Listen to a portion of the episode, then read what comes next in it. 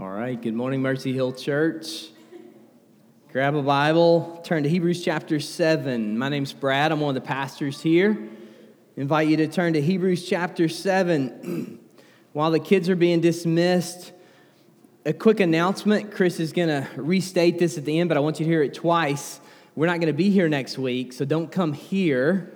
Our annual camping trip is next weekend, and we're going to be at uh, Shelby Forest. We'll send an email out this week with directions and details. So, we've always had people complain in the past that it's too much work to only camp one night. So, for those hardcore campers, we'll be there Friday night and Saturday night. Some of us are really looking forward to that. And uh, if you're not a camper at all, then just come out on Sunday morning.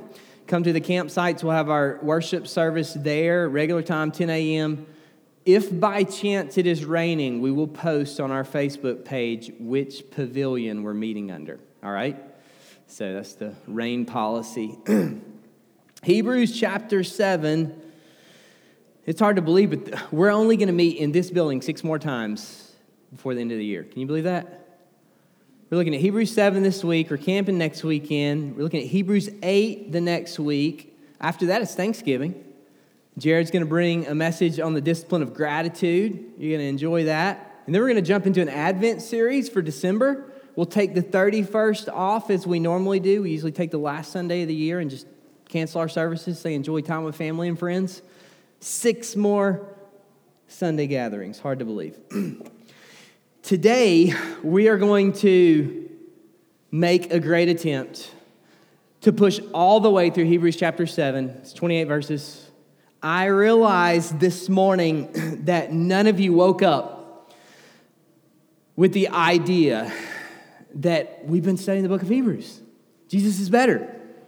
And I realize that probably no one is tracking in such a way that you were like, I've got to make it there this morning. They're studying about Melchizedek. I mean, they're studying Big Mel this morning. It's what Hebrews is all about. I've got to make it to study about Big Mel.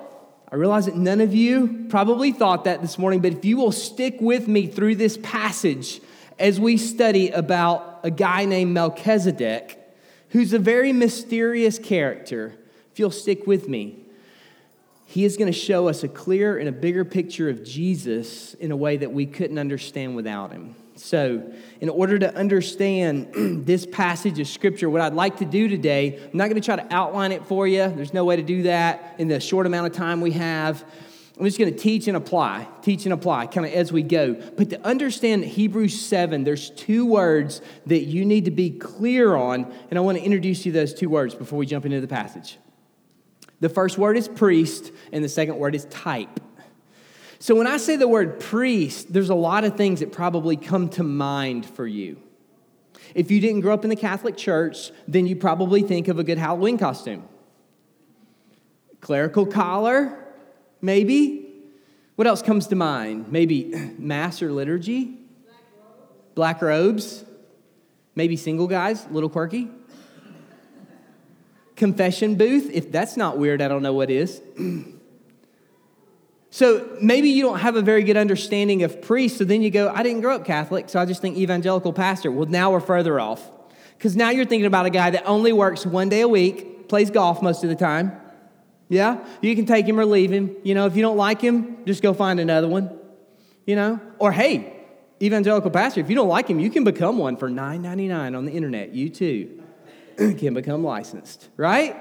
And so we, we don't have a clear understanding of what priest is really like. But in this day and time, think Old Testament, the priest of this day, let me just say it this way without them, you don't know God.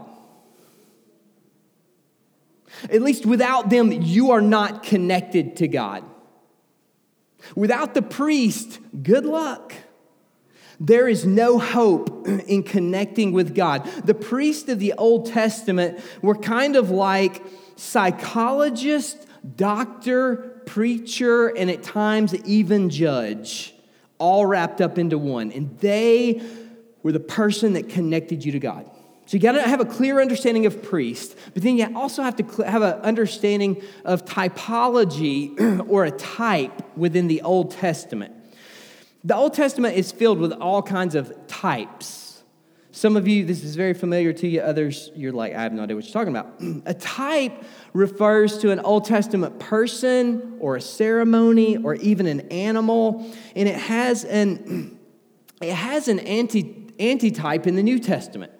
So the best way of, of describing this or illustrating it is you're reading through the Old Testament, you're going through the story of God, and you're not getting all bogged down in the details, but all of a sudden you, you hit a, a narrative section and you go, huh, that kind of reminds me of Jesus.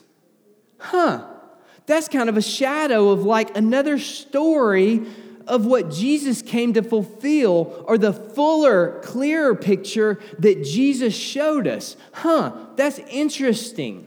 Types always point forward because they prefigure Jesus.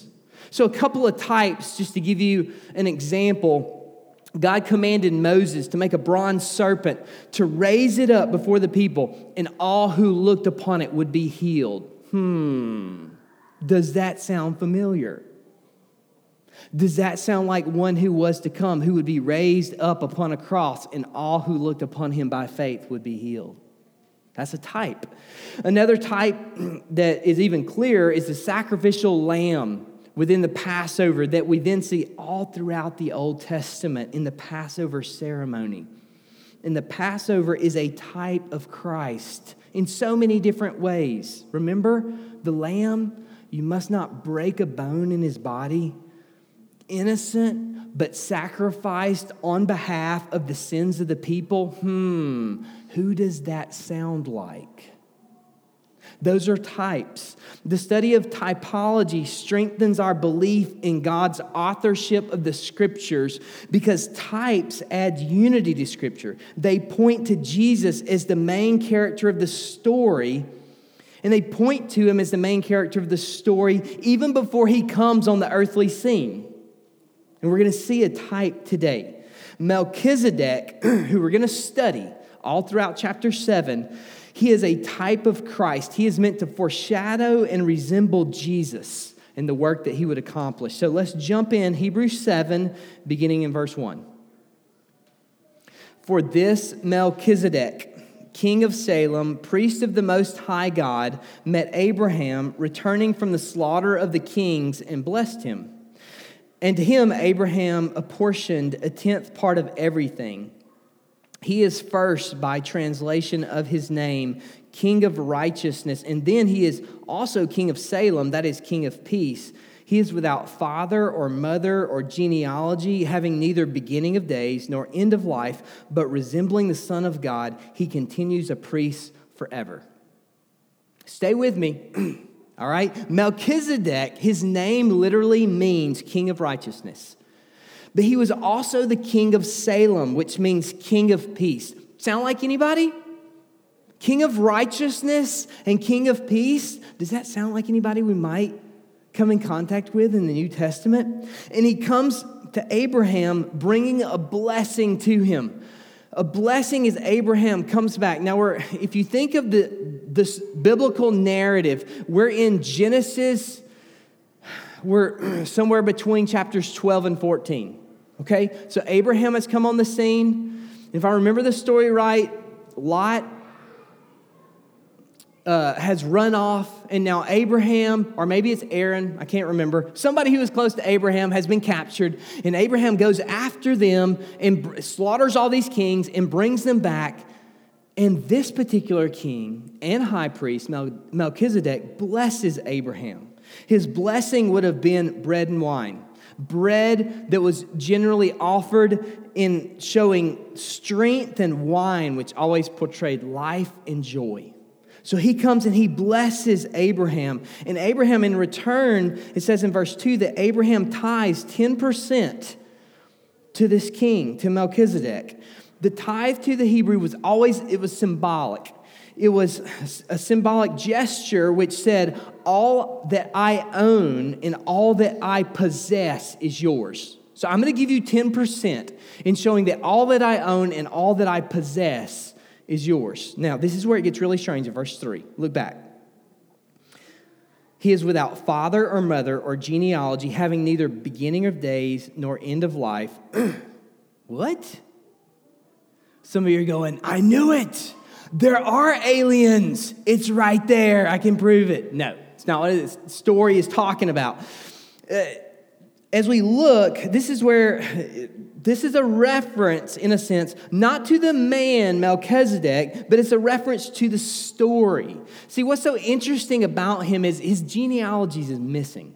And genealogy is a big deal in the Bible. If you go back and look at Genesis 11, it's all about genealogy. Why? Because there, if you think back to the biblical narrative, right? There's creation, there's the fall, there's Adam and Eve, there's Noah.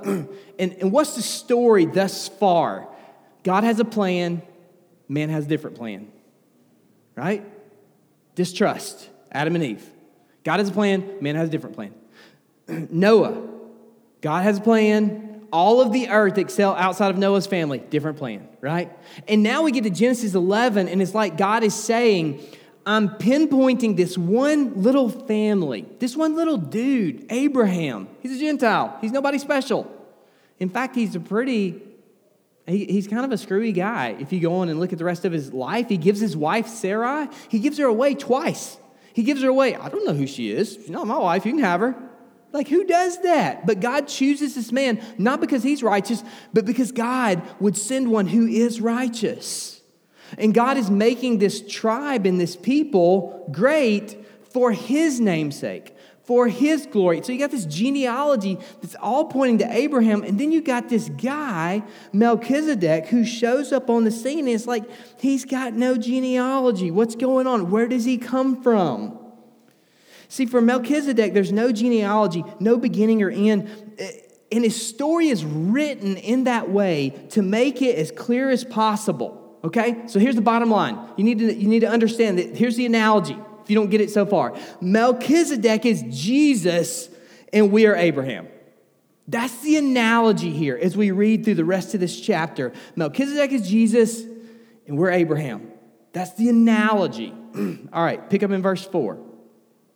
See how great this man was to whom Abraham, the patriarch, gave a tenth of the spoils? And those descendants of Levi who received the priestly office have a commandment in the law to take tithes from the people, that is, from their brothers, though these also are descended from Abraham. But this man who does not have his descendant from them receives tithes from Abraham and blessed him who had the promises. It is beyond dispute that the inferior is blessed by the superior. In the one case, tithes are received by mortal men, but in the other case, by one of whom it is testified that he lives. One might even say that Levi himself, who receives tithes paid, who receives tithes, paid tithes through Abraham, for he was still in the loins that's a good word. That's a good one right there. Loins of his ancestor when Melchizedek met him.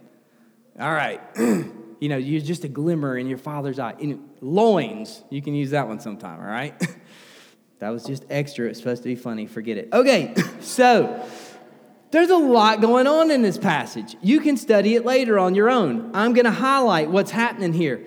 In verse 4, for some strange reason, Abraham tithes. He's so blessed by this king of righteousness and this king of peace that he tithes 10% of all that he has to this king. Why?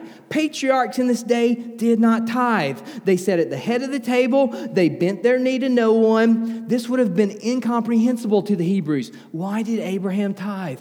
Abraham is great. Do you see what the writer of Hebrews is doing here? He is showing us there is one who is greater than Abraham. You guys raise up Abraham. You say, God pinpointed Abraham. God made Abraham's family great. Abraham is righteous. Abraham is great. No, there is one who is greater than Abraham because Abraham tithed to this guy. Now keep going. Look in verse 5. He mentions Levi. You're like, what's up with Levi? Are we talking jeans here? Are we talking like Wranglers, Levi's? Like, what's going on? No, Levi is one of the 12 tribes of Israel. Now, do the 12 tribes of Israel exist yet? No. Abraham, Isaac, Jacob, Jacob's sons, 12 tribes. One would be Joseph, one would be Levi. Levi was of the tribe that it was said of him that his tribe would be the priests who would rule over the tabernacle and then over the temple. So he's saying the priests get tithes from the people of Israel because it's a command, but Abraham paid tithes to Melchizedek because he represents something even greater than the Levitical priesthood in the Old Testament. Stay with me. I'm going to bring it home to your neighborhood in just a few minutes. Stay with me. The Levit- this is what you need to understand for this section. The Levitical order of priests is an Abrahamic system in the Old Testament. But in the end, here's what the passage is pointing to there is a system that is greater than Abraham. Meaning, although there is great value in what the priests did in the Old Testament, there is something even greater that God wants to do through Jesus. Okay? So, as great as the Old Covenant was, and as great as the sacrificial system was, the writer of Hebrews is telling this people don't turn away from Jesus. Don't go back to your old way of living because Jesus is better. This actually applies to us today. I'm going to make it make sense in just a minute. Stick with me. Verse 11. This is where it's going to start to come together for you. Now, if perfection had been attainable through the Levitical priesthood, for under it the people received the law what further need would there have been for another priest to arise after the order of Melchizedek rather than one named after the order of Aaron? What's he talking about? this is a really important point that Christians and non Christians alike need to hear. So you can underline verse 11 if you're an underliner if perfection had been attainable through the Levitical priesthood, what he is saying, and we need to hear this, because up until this point, you're probably thinking, I don't know what all this Old Testament jargon is, and I don't even know why we need to study it because I thought we had Jesus. Well, it's important because it helps us understand how much we need Jesus. We cannot keep the law. And here's the problem that even though we have Jesus, we keep trying, just like this people, we keep trying to go back under the law in order to find our righteousness. We cannot keep the law. That's what this passage is saying. We cannot meet the standard. We should give up trying. So, bad counseling advice for you, but I'm gonna give it to you. Whenever you try to say, you know, I just need to, I need to do better. Bad counseling advice. Stop doing that. Okay? Because you can't. That's what this passage is teaching. You can't do better. You can't. You can't keep the law. So stop trying. You say, that doesn't make sense. I thought we were at church. You're telling me to stop being moral? Just stay with me. We can't keep the law. Seriously, we should give up because Christians, I believe, are some of the most legalistic people in all the earth. Some of the most legalistic. Let me, let me give you a hint so that you can come to understand your own legalism because it's there. If you use terms like, I need to work on that, I need to try harder, I need to get it together. Do you ever have those thoughts? Do you ever use those words? I need to work on that. I need to try harder. I need to get it together. Those phrases are not in keeping with the gospel. They're not in keeping with the gospel. Listen to Colossians chapter 2. I don't have it on the screen, but you can flip over there. You'll probably beat me on your phones. Colossians chapter 2, verses 20 through 23. Listen to these words. We are some of the most legalistic people in all the earth.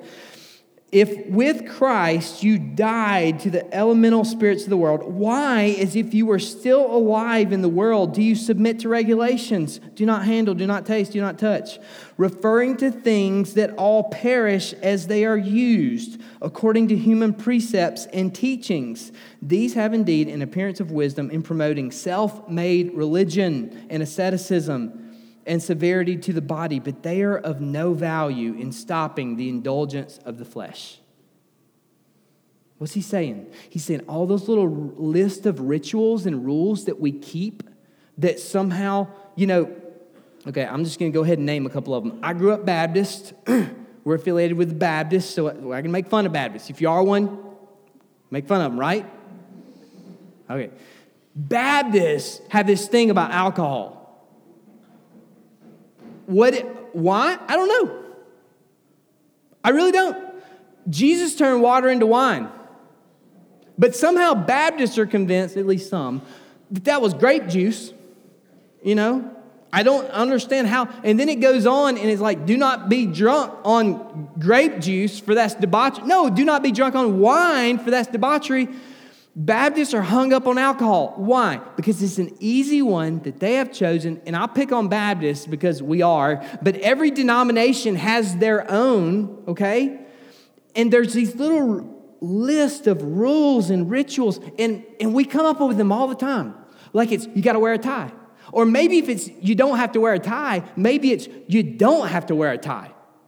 And so, like, if somebody actually shows up with a tie on, like, you're offended. Like, no, we don't do that here. We're casual. Like, we, you, you didn't get the dress code, buddy. It's jeans around here. Our pastor didn't even tuck his shirt in. What are you doing? Like, we have moved on, okay? We're better. Uh, well, we're not better. We're, you know what I'm saying? Like, we will come up with a list because it's what our heart does. It is the natural response of our heart to say, I want to earn righteousness in some way or another. Now, I'll give you a couple examples of it.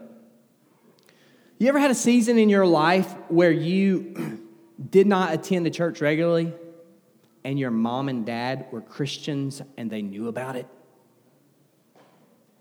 Don't look at me like you don't know what I'm talking about. Did you ever have a season in your life where mom and dad were Christians, they expected you to be a part of a church, and somehow word kind of got back to them that, like, you didn't say it, but they, you know, how was church today? Oh, well, you know, and you change the subject, and they finally figured it out. And what do they start to ask you? What's their question? Have you found a church home yet? And then after a while, they stop asking and they start telling. What are their words? You need to get in church. Isn't that it? Which, by the way, are really weird Southern colloquialisms, Christian colloquialisms that I've, that I've realized. You need to find a church home. Like, have you ever asked somebody who's never been a part of a church before, do you have a church home? Do I have a, a what? Is that like somebody who buys an old firehouse and makes it into a home, like a church home? Like what? What's a church home? No, I have a home. Are you asking if I have a church? Or you need to get in church. Like, what does that mean? Get in there. I don't know what they do, but we need to get in there. You know? Like, what is that all about? And I'm, I'm kind of making fun of it because here's the deal while our parents meant well, because what they're saying is, you're really making poor decisions, we're worried about you, we want you to follow Jesus. But the only problem with that is that it's really easy to gain knowledge about Jesus. Get in there, get in church. It's really easy to gain knowledge about Jesus, but all the while to never draw close to Jesus. Really easy to do. In essence, we end up knowing more about Jesus, but actually knowing Jesus less. Did you get that?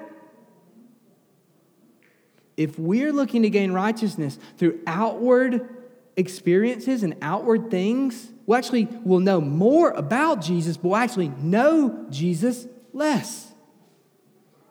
Christians are the worst about setting up this set of rituals and then following them so they feel slightly consoled because they've done something but it doesn't solve the ache of the human heart that longs for peace. Our rituals and our religion, whatever they self concocted are, don't quiet the restless voice within. Only the King of righteousness can do that. One more quick example for you. Let you kind of unearth some of that legalism that's in there. This one will hit a little closer to home. Let's say you don't have your devotions for several days. What's your common response when you show up to your coffee group? So we have these coffee groups that are like three, four, five people that meet together and they, they've agreed we're going to read these passages of scripture, we're going to talk about them, we're going to pray for one another. What's your common response when you show up to your coffee group and you haven't read? Other than feeling guilty, what's your common response? Ah, I gotta get start getting up earlier. ah, I got to get it together. Or maybe you just self loathing. I just stink. No, I didn't do it, God. I just, I, I, I just stink. Do you do any of that? The better response is to realize that we don't need to just a better plan or a stronger will. But what we need is actually a regime change. That's what he talks about as he moves on. Look in verses 12 through 16. For when there is a change in the priesthood, there is necessarily a change in the law as well. For the one of whom these things are spoken belonged to another tribe, from which no one has ever served at the altar. For it is evident that our Lord was descended from Judah, and in connection with that tribe, Moses said nothing about priests.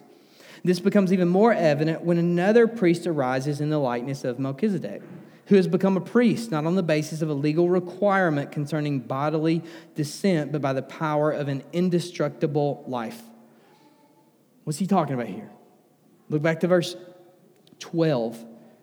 He says, For when there's a change in the priesthood, he's talking about from the Levitical priesthood, the change is coming through Jesus. And I don't, I don't know of a better example than the contrast that we've seen in regime changes than maybe our former president, Obama, and now our current president, Donald Trump. don't know a better example. Do things change when you see presidents change? Has there been a change or two? For better or worse? I'm, I'm not making any political statements. I'm just saying a lot has changed, right? And that's in the new covenant through Jesus. Jesus brings about massive change. That's what the writer of Hebrews is reminding them about. He brings about massive change. Jesus comes from the tribe of Judah, which is not the tribe of Levi, but his reign as priest comes not because of his genealogy, but because of his indestructible life. He's pointing out that Jesus is worthy to reign as a priest, not because he's part of the tribe of Levi, but because of who Jesus is. See, we can't keep the law. We can't get it together. We can't fix ourselves. Only Jesus can fix us. Only Jesus can forgive us. Only Jesus can give us peace because only Jesus is righteous. Now look in verses 17 through 19. For it is witnessed of him, you are a priest forever after the order of Melchizedek. From the one hand, a former commandment is set aside because of its weakness and uselessness, for the law made nothing perfect. But on the other hand, a better hope is introduced through which we draw near to God. Listen to how beautiful this is. What the law was incapable of doing because we're weak and sinful, Jesus has done for us. Verses 17 through 19 are saying that Jesus is our forever priest who's made the perfect sacrifice that's once and for all that connects us to God. He is our better hope because he is the better high priest. So we don't have to go back to the law. We don't have to go back to trying to fix things on our own. When you're tempted to say, I've got to get it together, instead say, I've got to get to Jesus because Jesus is the one who connects you to God, not to a list of rules or a list of rituals. Is reading the Bible or church attendance important? Yeah. Only if it comes as a response from our love for Jesus and our desire to know Him more, not as a way of acquiring righteousness or peace. Otherwise, we'll know more about Jesus and we'll be further from Him. Because of Jesus, we have a better hope. Our hope is not in trying harder and doing better. Our hope is not in external things. That's the way of the old covenant. Our hope is now to draw near to God through the power of the Holy Spirit who lives inside of us. Our hope, listen to this. If you say, I don't know how to turn away from doing better, you don't have the power to. You need to surrender. Our hope is in the power of God and the Holy Spirit now as new covenant believers, who is now in us, who lives inside of us. And our hope comes through a new high priest who's finished the work and forever intercedes for us. So the next time you need to change, next time you realize, man, I. I've messed up. The next time you see the need to turn away from sin and yourself and to turn to God, remember the grace the Father has extended to you through the Son, Jesus and His grace will give you the power to change. Now, we see an explanation of that grace in the closing verses. Last verses, 20 through 28. Stick with me. That's where it's going to get really personal. And it was not without an oath. For those who formerly became priests were made such without an oath, but this one was made a priest with an oath by the one who said to him, The Lord has sworn and will not change his mind. You are a priest forever. This makes Jesus the guarantor of a better covenant. The former priests were many in number because they were prevented by death from continuing in office. But he holds his priesthood permanently because he, he continues forever. Consequently, he is able to save to the uttermost those who draw near to God through him, since he always lives to make intercession for them. For it was indeed fitting that we should have such a high priest, holy, innocent, unstained, separated from sinners, and exalted above the heavens he has no need, like those high priests, to offer sacrifices daily, first for his own sins and then for those of the people, since he did this once for all when he offered up himself. For the law appoints men in their weakness as high priests, but the word of the oath, which came later when the law appoints a son who has been made perfect forever. we talk a lot about becoming fluent in the gospel. Talk about gospel fluency. What does it mean to preach the gospel to ourselves, especially as believers? Not just to preach to others, but to preach it to ourselves. Gospel fluency comes in knowing Jesus is our better high priest. I'll make this really personal for you. Everyone here suffers from shame, fear, and guilt. Everyone. Those aren't bad emotions, by the way. shame caused all of us to put clothes on this morning before we came here. Thank goodness for shame. Amen? All right. Uh, there is good guilt, right? So, a moral, if a moral offense is committed, so let's say little Johnny ate little Billy's jelly beans and little Johnny feels bad, he feels guilty, that's good guilt. Shouldn't have ate little Billy's jelly beans, little Johnny. It's good guilt. so, we all suffer from shame and fear and guilt. But sin causes us to feel these emotions in either an exaggerated or a diminished form. And if we're really honest, Satan, he might be creative, but he's not a creator. And so we've talked about this before, but all sin is parasitic. And what I mean by that is all sin has to attach itself to something else, to something good that God has created. So, so Satan uses God's good gifts and he causes them to either become exaggerated or to become diminished. And, and this thought was, I think it was first expressed by Augustine, but you'll see it all throughout Luther's writings and all throughout Barth's writings. so, an example adultery is simply God's gift of sex exaggerated outside of marriage. Satan hadn't done anything new there. He's taken God's good gift that God created, he's exaggerated it outside the, the boundaries of marriage. Pride is an exaggerated view of self in a diminished view of God. You see that in the fall when Satan says to Eve, Surely you will not die. Remember that? So these three underlying emotions, we all experience them shame, fear, guilt. They're expressed in an unhealthy form. They're either exaggerated or they're diminished when we aren't believing the gospel. And each one of us who are here, we're mainly driven by one of those. So, shame, is, one of these is going to ring true for you. Shame is, I believe, at my essence, that I'm not enough. That's what shame is. Fear is an anxiety about what might happen. so, fear usually shows up in either I'm withdrawn or I'm aggressive. And guilt is what I do is not enough. The bar is always higher. What I do is not enough. So for each of us, one of those, shame, fear, or guilt, is what we most identify with, but then we make a crazy kind of concoction out of the other two as well. We have a cocktail of the three. Okay, so they all three affect us, but one is our main driver when we're not believing the gospel. Now, what I want you, as you think about that, I want you to listen to the fact of how the writer describes Jesus as our great high priest and how who Jesus is counteracts every bit of the shame and the fear and the guilt that we will ever face. Jesus is the better high priest. He is the cure for shame, fear, and guilt. We see it in these verses. Jesus is a priest forever, the writer says. He is a priest forever. The perfect cure for fear is Jesus. Because when we have tension or anxiety about what might happen, Jesus is a perfect cure because Jesus says, No matter what happens, I will never leave you or forsake you. There's nothing that can separate you from my love. So go ahead, play out the worst case scenario that you can imagine. Ever done that before? I've done it a lot. Play out the very worst case scenario that you can imagine, and at the end of the darkest night, Jesus will be the light at the end of the tunnel. He's our priest forever because he's a better high priest. Jesus is able to save to the uttermost, is what this passage says. What does that mean? It means that Jesus is the perfect cure for shame. Because shame says, at my essence, I'm not enough. I'm tainted. I'm damaged goods. I'm messed up beyond recognition.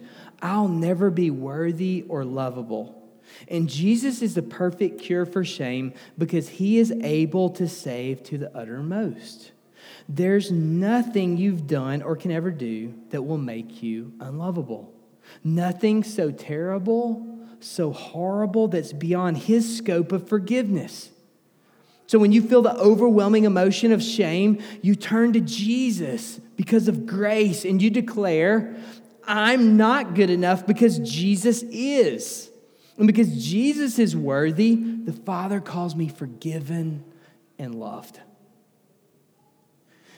Jesus is our great high priest. He's a better high priest. He's priest forever. He's able to save to the uttermost, and he always lives to make intercession, which means that he's the perfect cure for guilt. A guilt, a person who, and I know this well, a person who struggles with guilt says, What I do is not enough. I Always raise the bar, can always be a little better. Always have this voice, internal voice in your head. Some of you know what I'm talking about, some of you are clueless. Jesus is the perfect cure for guilt because he always lives to make intercession for us. You say, it wasn't good enough. Jesus said, it's okay. I'm your advocate. I am continually pleading on your behalf, making intercession to the Father.